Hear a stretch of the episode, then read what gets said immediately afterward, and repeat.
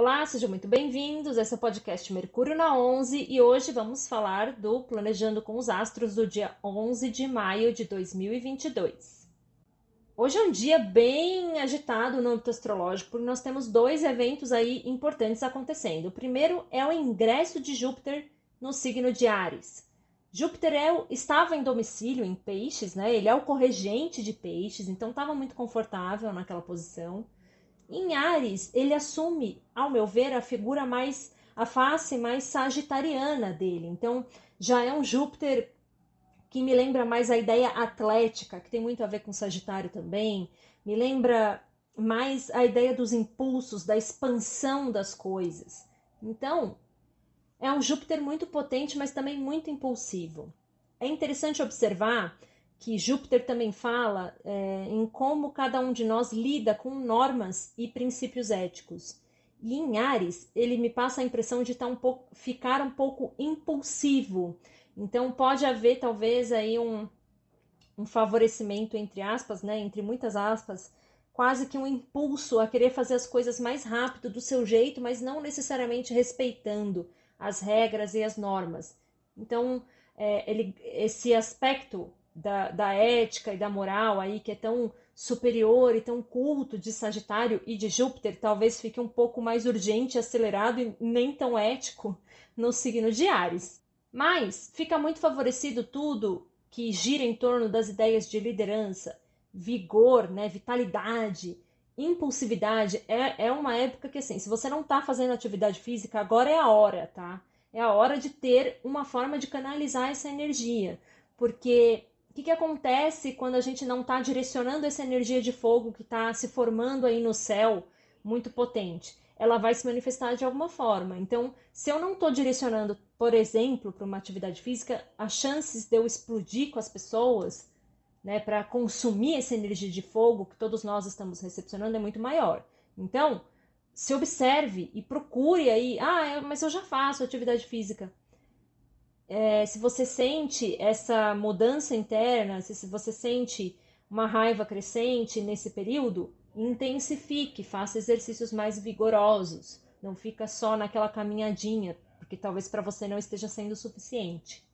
Também representa, é, Júpiter fala da bonança, da sorte, né? Ele é o grande benéfico na astrologia.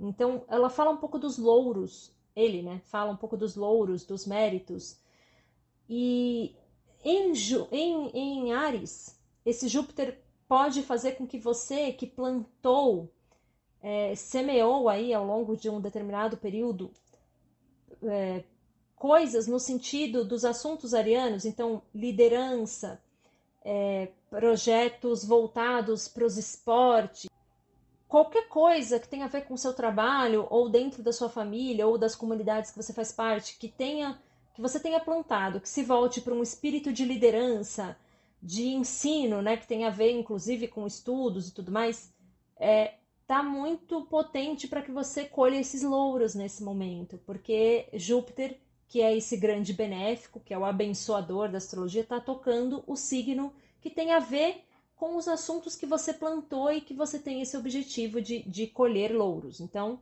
fica muito favorecido. Agora, nesse período, há, pode haver também um excesso de autoconfiança, um ego um pouco exacerbado. Então, é um convite para todos nós para tomarmos cuidado com isso. O segundo evento importante do dia é o famigerado Mercúrio retrógrado. A partir de hoje, então, até o dia 3 de junho, Mercúrio, do nosso ponto de vista, vai estar andando para trás, nos convidando a rever a nossa forma de pensar, a rever a forma como nós lidamos com as diferenças, com as dualidades do dia a dia, que é um assunto de gêmeos. Vai nos colocar diante de situações do passado, seja aquele projeto do trabalho que você meio que não resolveu completamente, mas deixou ele de lado porque não era tanta prioridade, é bem possível que ele renasça das cinzas agora para você olhar para ele de novo aquele ex maravilhoso que assim você não tem certeza se botou um ponto final naquilo ou não, mas meio que deixou para lá, pode ser que ele ressurja aí das cinzas, seja pessoalmente ou seja em sonhos, né? Assuntos aí da mente começam a vir a voltar para que a gente olhe para eles com calma. Nesse momento, a gente já está com dois planetas retrógrados, né? Plutão e Mercúrio. Então, a, toda a tônica do mês de maio, que eu falei lá no auge do dia 1, é, de que esse é um mês que está convidando a gente para desacelerar, para refletir, porque todo mundo está meio que ficando retrógrado aí, né? A gente começa essa temporada, mas ao mesmo tempo, com um monte de planetas adentrando o signo de Ares, é, pode ser um pouco conflituoso.